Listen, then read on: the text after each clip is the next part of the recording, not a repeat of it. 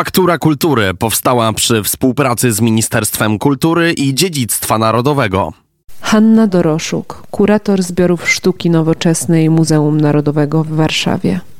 Jesteśmy w Muzeum Narodowym w Warszawie, w którym y, trwa cały czas projekt. Dzień dobry. Projekt nazywa się Narodowa Kolekcja Sztuki Współczesnej. Jest to projekt Ministerstwa, Ministerstwa Kultury i Dziedzictwa Narodowego cykliczny, realizowany co roku, w którym muzeum od paru lat bierze udział i dzięki temu e, możemy wzbogacać nasze e, zasoby zbiorów sztuki nowoczesnej, również zbiorów wzornictwa e, oraz Muzeum Rzeźby w Królikarni o nowe nabytki sztuki nowoczesnej, współczesnej. Od kiedy ten projekt trwa? Zaczęliśmy brać w nim udział w 2013 roku. Wcześniej był to projekt, który funkcjonował pod nazwą Regionalne Kolekcje Sztuki Współczesnej. Teraz są to Narodowe Kolekcje Sztuki Współczesnej od roku 2020. Bierzemy udział we wszystkich tych edycjach. Co roku zgłaszamy nasze wnioski. I to jest projekt finansowany przez Ministerstwo Kultury i Dziedzictwa Narodowego, tak? Tak, tak. No, projekt polega na tym, że y, dostajemy z ministerialnych środków pieniądze na to, żeby móc poszerzać naszą naszą kolekcję. I ile nowych nabytków udało się w ciągu tych dwóch lat nabyć? Wie Pani co, no dużo. Kon konkretnie teraz nie powiem, e, ale tak w przybliżeniu no na pewno jest to powyżej 100 nowych obiektów. W tym roku udało nam się kupić 16 nowych pozycji, w tym pracę do zbiorów sztuki nowoczesnej oraz do zbiorów wzornictwa u nas w muzeum. Co to są e, za dzieła? Na przykład jakby Pani miała wymienić takie dwa, które Pani się najbardziej po prostu podobają. Między innymi są to fotografie Zbigniewa Dubaka. Kupiliśmy cykl fotografii z, z lat 40., z lat 1947-1950. I są to fotografie awangardowe, takie balansujące na granicy sztuki abstrakcyjnej, surrealizującej, które są bardzo ważne i dla sztuki tamtego okresu, ale też w ogóle dla późniejszej, e, późniejszych realizacji Dubaka, jego twórczości konceptualnej. Także myślę, że to z pewnością jest dla nas bardzo cenny nabytek, ale też kupiliśmy między innymi y, zestaw mebli do, do zbiorów do zbiorów wzornictwa. Są to meble z 1908 roku, też takie powiedziałabym, z takim historycznym zapleczem były pokazywane na wystawie w Zachęcie w 1908 roku. Czyli to są dzieła, które są gdzieś w prywatnych kolekcjach i muzeum je skupuje? To są dzieła, które różnie. Albo kupujemy pracę z, bezpośrednio od artystek, artystów jeszcze żyjących, albo spadkobierców, spadkobierczyń, albo też y, niekiedy od galerii komercyjnych, więc tu jakby tutaj nie mamy jakichś y, wytycznych w tym zakresie. Czemu y, się skupiamy na tych obiektach sztuki współczesnej? Jaki cel temu przyświeca? Projekt jest dedykowany właśnie tym, e, tym nabytkom, no ale też wydaje mi się też z perspektywy kuratorki w zbiorach sztuki nowoczesnej, więc jakby oczywiście patrzę na sprawę z perspektywy mojego działu, ale też no myślę, że ta sztuka jednak, no, no jakby jest to pewien temat, który wymaga ciągłej aktualizacji i też no, no ważne jest to, żeby no chociażby właśnie kupować realizacje gdzieś tam z ostatnich dekad, e, żeby też ta kolekcja muzealna po prostu była jak najbardziej aktualna i, i też te zasoby osoby 20-21 wieczne były jak najbardziej po prostu aktualne i, i reprezentatywne. I projekt cały czas trwa i będzie trwał do kiedy? To jest, e, to jest pytanie do Ministerstwa Kultury, e, bo jakby no tutaj po prostu my bierzemy udział w kolejnych naborach i, i jakby no, więc ciężko nam to przewidzieć. No mamy nadzieję, że będzie trwał jak najdłużej i, i że jak najdłużej będziemy mogli się cieszyć tymi nabytkami. A te nowe nabytki gdzie się znajdują? Tutaj w gmachu głównym, czy gdzie je możemy zobaczyć? To zależy. E, częściowo tak. No, nabytki do e, kolekcji malarskich, pracy na papierze są obecnie w magazynach e, zbiorów sztuki nowoczesnej. Prace, które przeznaczone miały być do Muzeum Rzeźby w Królikarni są w magazynach, w magazynie studyjnym Muzeum Rzeźby w Królikarni. Prace do ośrodka wzornictwa, w tym między innymi chociażby ten zakupiony w tym roku zestaw mebli, planowane są do pokazania e, w kolejnej odsłonie Galerii Wzornictwa. Obecnie są też magazynowane, a z kolei prace w zbiorach sztuki nowoczesnej docelowo prezentowane będą częściowo, no bo to też nie jest tak, że te zakupy są tylko i wyłącznie, znaczy w większości są gdzieś tam jakby kupowane z myślą o przyszłych wystawach, ale też no oczywiście nie zapominamy o uzupełnianiu kolekcji, więc jakby tutaj to trochę idzie tak dwutorowo, ale na pewno duża część z tych zakupów będzie prezentowana na e, nowej odsłonie Galerii Sztuki XX-XXI wieku, która obecnie tutaj właśnie znajdujemy się pod tą e, przestrzenią. Obecnie jeszcze no, jest, jest zamknięta, ale już niedługo będziemy mogli jakoś tam się cieszyć tym nowym, nową przestrzenią. Czyli nie wiemy jeszcze kiedy. W 2024 roku to jest taki termin, który myślę, że możemy teraz no, przyjąć. To już ostatnie pytanie, a są jakieś e, planowane zakupy jakichś konkretnych obiektów na najbliższy czas? Są, aczkolwiek na razie jeszcze myślę, że nie mogę, nie mogę zdradzić, co to będzie. Dobrze, to się przygotowujemy na 2024. Dziękuję bardzo. Dziękuję, dziękuję bardzo. Piotr Kibord, kustosz w gabinecie rycin i rysunków Muzeum Narodowego w Warszawie. Znajdujemy się w gmachu głównym wciąż Muzeum Narodowego w Warszawie, ale zanim powstał tutaj ten budynek, to, to skąd w ogóle się wzięło Muzeum Narodowe w Warszawie? Jaka jest jego historia? Gdzie ono ma swoje początki? Początki e, Muzeum Narodowego w Warszawie sięgają ustawy o wychowaniu publicznym w Królestwie Polskiej, Polskim. To była ustawa z 20 maja 1862 roku i tam wówczas wymieniono Muzeum Sztuk Pięknych. I od Muzeum Sztuk Pięknych bierze się początek historii Muzeum Narodowego w Warszawie, a sama nazwa Muzeum Narodowe miasta stołecznego Warszawy pojawiła się w 1916 roku, kiedy to po opuszczeniu e, Warszawy przez Rosjan pod okupacją wówczas niemiecką Polacy postarali się zmodyfikować muzeum, które wówczas nazywali też Muzeum Miejskim, na wielodziałowe Muzeum Narodowe, takie muzeum posiadające rozmaite zbiory. I tu głównie kładziono też nacisk na przedstawienie kultury, tysiącletniej kultury narodu polskiego. I wtedy gdzie była siedziba muzeum? Pierwsze muzeum e, e, założone w 1862 roku, Muzeum Sztuk Pięknych, miało swoją siedzibę na terenach po byłym Uniwersytecie Warszawskim, czyli no obecnie Uniwersytecie Warszawskim i e, miało swoją siedzibę w gmachach stojących po bokach od wejścia, to jest tak zwany gmach, znaczy gmach Instytutu Historii i gmach tak zwany audytoryjny. E, tam były i e, prezentowane i figury gipsowe, i galeria obrazów była w drugim budynku, były też e, zbiory rycin. Natomiast to muzeum nie miało szczęścia, dlatego że Rosjanie mali, mieli inne plany na wykorzystywanie tych budynków i przerzucali zbiory z miejsca na miejsce. Tych lokalizacji było kilka. Planowano w międzyczasie wznieść gmach muzealny, ale to się nie udało w zasadzie do, do, do okresu dwudziestolecia międzywojennego. I w, to muzeum w było w kilku lokalizacjach, ale przez większość czasu, przez te kilkadziesiąt lat e, do, do początku XX wieku, to głównie zbiory były magazynowane. Natomiast na początku XX wieku otwarto e, galerię w tak zwanym domu Neprosa w wynajętych pomieszczeniach w prywatnej kamienicy. To przy ulicy Wierzbowej, tuż przy placu teatralnym i ono funkcjonowało właśnie do, do wybuchu I wojny światowej. Potem zostało właśnie zamknięte to muzeum, następnie przekształcone w Muzeum Narodowe, a zbiory zostały potem przeniesione na ulicę Podwale 15. Ten budynek, budynek frontowy został odbudowany po II wojnie światowej, natomiast tam z tyłu stały jeszcze takie oficyny kilkupiętrowe, też rozbudowywane, nadbudowywane na potrzeby Muzeum Narodowego, chociaż wiadomo było, że jest to budynek tymczasowy. Planowano bowiem, bowiem wznieść e, docelowy gmach, ale wcale nie w tym miejscu, w którym ono stoi obecnie.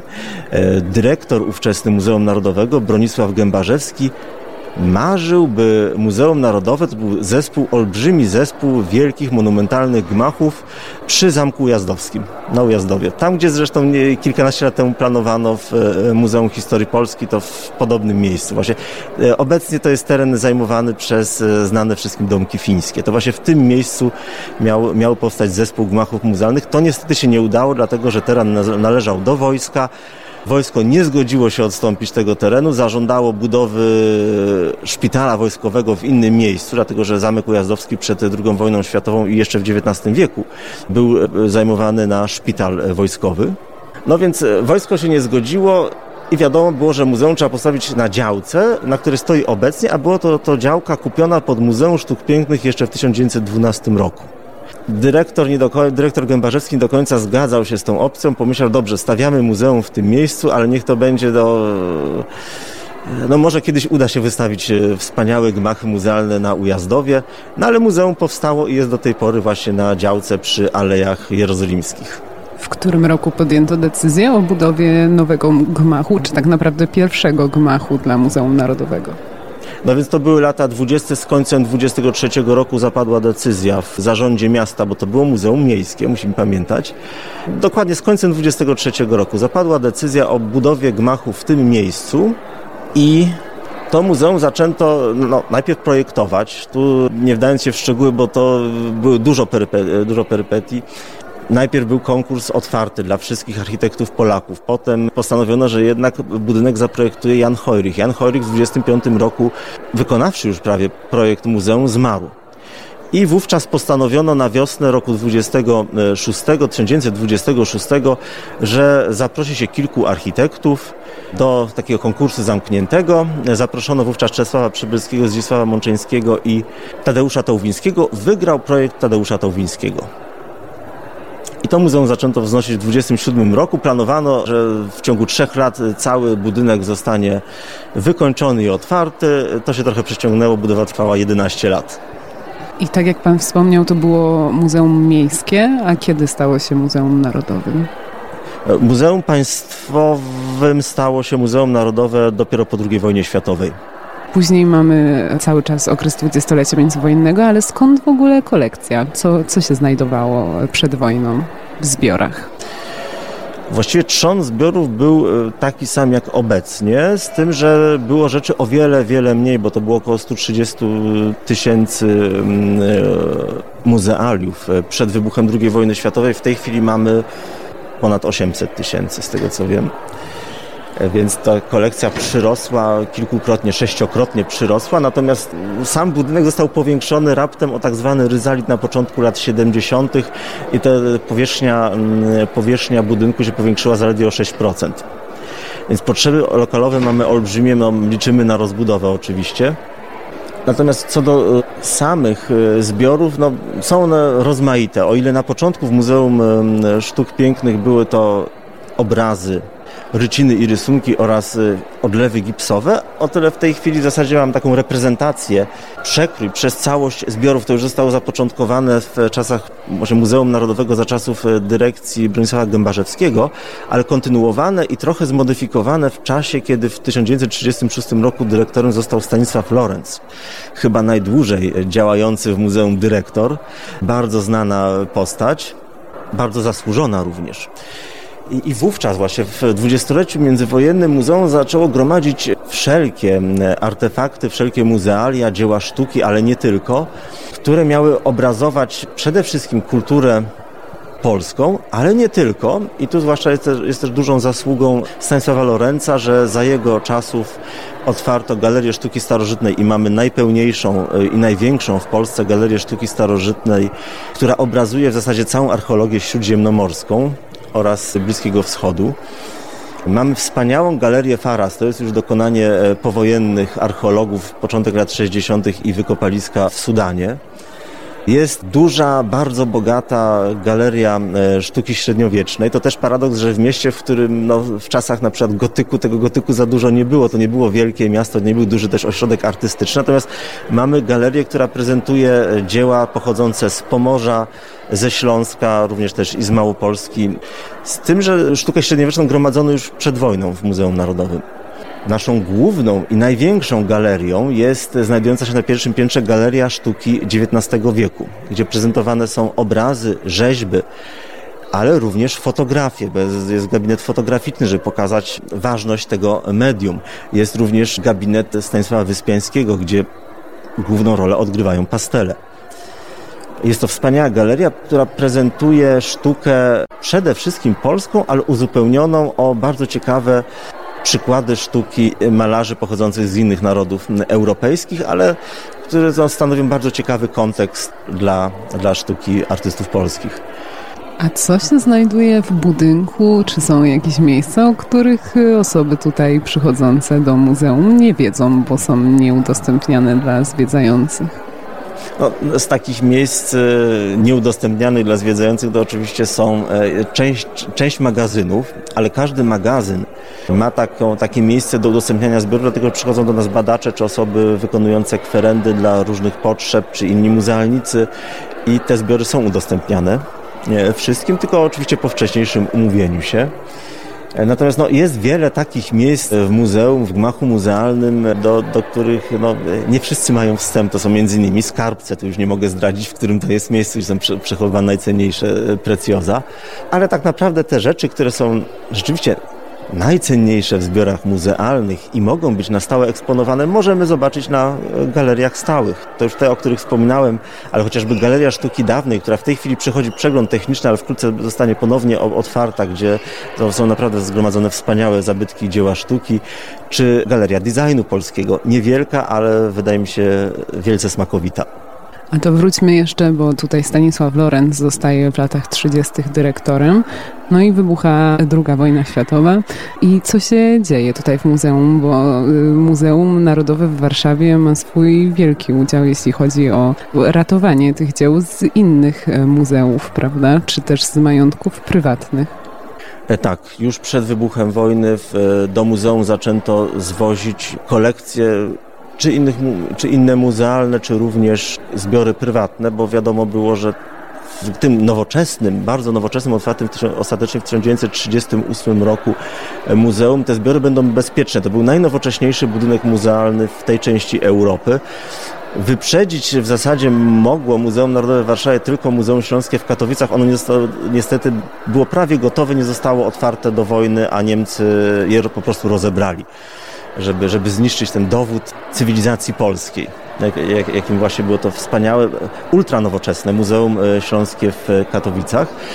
E, więc w tym nowoczesnym Muzeum Narodowym w Warszawie zbiory były chronione, były znoszone do piwnic, spisywane, pakowane już, bo wiadomo było, że jest zagrożenie wojenne.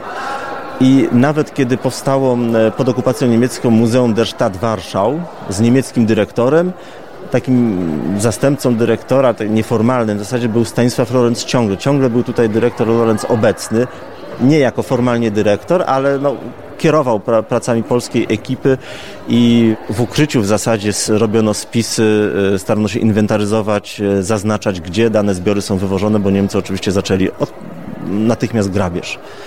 Gmach był zdewastowany w czasie wojny, szczęśliwie przetrwał, natomiast no, działy się tutaj różne e, straszne rzeczy ale sam budynek przetrwał, e, mimo że został opróżniony prawie całkowicie ze zbiorów w czasie Powstania Warszawskiego, to e, te zbiory wróciły w dużej mierze. Dużo rzeczy zwieziono w ramach tak zwanej akcji rewindykacyjnej, czyli zajmowano te składnice, które na przykład na Dolnym Śląsku, gdzie znajdowano rozmaite zbiory, to wszystko było włączane do e, Muzeum Narodowego, które po upaństwowieniu stało się w 1945 roku takim centralnym muzeum polskim.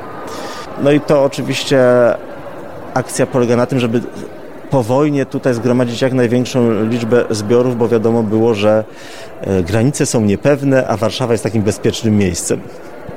I e, te zbiory tutaj były i z tego, co się dowiedziałam, e, z Zamku Królewskiego, obrazy Bellotta, e, z Zamku na Wawelu, czy na przykład sztuka też z Pałacu w Wilanowie, a później to wszystko po wojnie się rozpierzchło z powrotem na swoje miejsce, czy zostało tutaj? To znaczy, jeśli chodzi na przykład o Zamek Królewski, to muzealnicy uratowali właśnie i pracownicy Zamku Królewskiego i i e, muzealnicy z Muzeum Narodowego w Warszawie ratowali wyposażenie Zamku Królewskiego i jego i dzieła sztuki stamtąd pochodzące przed zniszczeniem. One były tutaj do czasu, do momentu odbudowy Zamku Królewskiego przechowywane właśnie w Muzeum Narodowym, tutaj też prezentowane. E, jeśli chodzi o inne pałace, chociażby Pałac w Wilanowie czy Łazienki Królewskie, były to oddziały Muzeum Narodowego i tutaj część zbiorów z, pochodząca z, e, znaczy była eksponowana w Muzeum Narodowym, część była eksponowana właśnie w oddziałach. E, w tej chwili je, sytuacja jest taka, że czy Wilanów, czy Łazienki Królewskie, czy Zamek Królewski w Warszawie są os, od, oczywiście odrębne muzea i zbiory w dużej mierze pochodzące z tych muzeów są prezentowane tam na miejscu, chociaż my jednocześnie prowadzimy cały czas współpracę, wymieniamy się depozytami, więc to jest tak, że czasami rzeczy z kolekcji Zamku Królewskiego na przykład są eksponowane na, na galeriach Muzeum, w galeriach Muzeum Narodowego, natomiast dużo depozytów też zdobi wnętrza, depozytów Muzeum Narodowego zdobi wnętrza zamkowe. To jest raczej zgodna współpraca ze wszystkimi tymi instytucjami. A y, mamy jakąś y, inwentarz y, strat wojennych, bo oczywiście kolekcja w ogóle Muzeum Narodowego, jak pan mówił, znacznie się powiększyła w porównaniu do stanu przed II wojną światową, a dziś. Natomiast wiemy, ile dzieł e, zaginęło w trakcie wojny? E, tak, nie jestem w stanie podać teraz dokładnej liczby, ale my sukcesywnie odzyskujemy dzieła zagrabione na podstawie właśnie szczęśliwie zachowanych ksiąg inwentarzowych, gdzie one wszystkie zostały wpisane e, przed II wojną światową i w, ta, w taki sposób, że można je identyfikować. E, I ten proces cały czas trwa. Y, nawet nie będę wymieniał może poszczególnych obiektów, ale no ciągle, ciągle coś odzyskujemy, więc na szczęście no liczymy na to, że, że uda nam się kolejne rzeczy, rzeczy odzyskać. A taki jeden obiekt by pan jednak wymienił? No trudne pytanie, bo to rozumiem musiałby być obiekt spektakularny. Nie, nie musiałby być spektakularny, może być niespektakularny. Więc no... Ale takie chyba najpopularniejsze odzyskane straty wojenne to chociażby pomarańczarka Aleksandra Gierymskiego, czy niewielki, ale naprawdę piękny obrazek Francesca Guardiego. W którym roku pomarańczarka wróciła tutaj? W 2011 roku albo 2012. Mamy czasy powojenne i cały czas dyrektorem był Stanisław Lorenz aż do lat 80.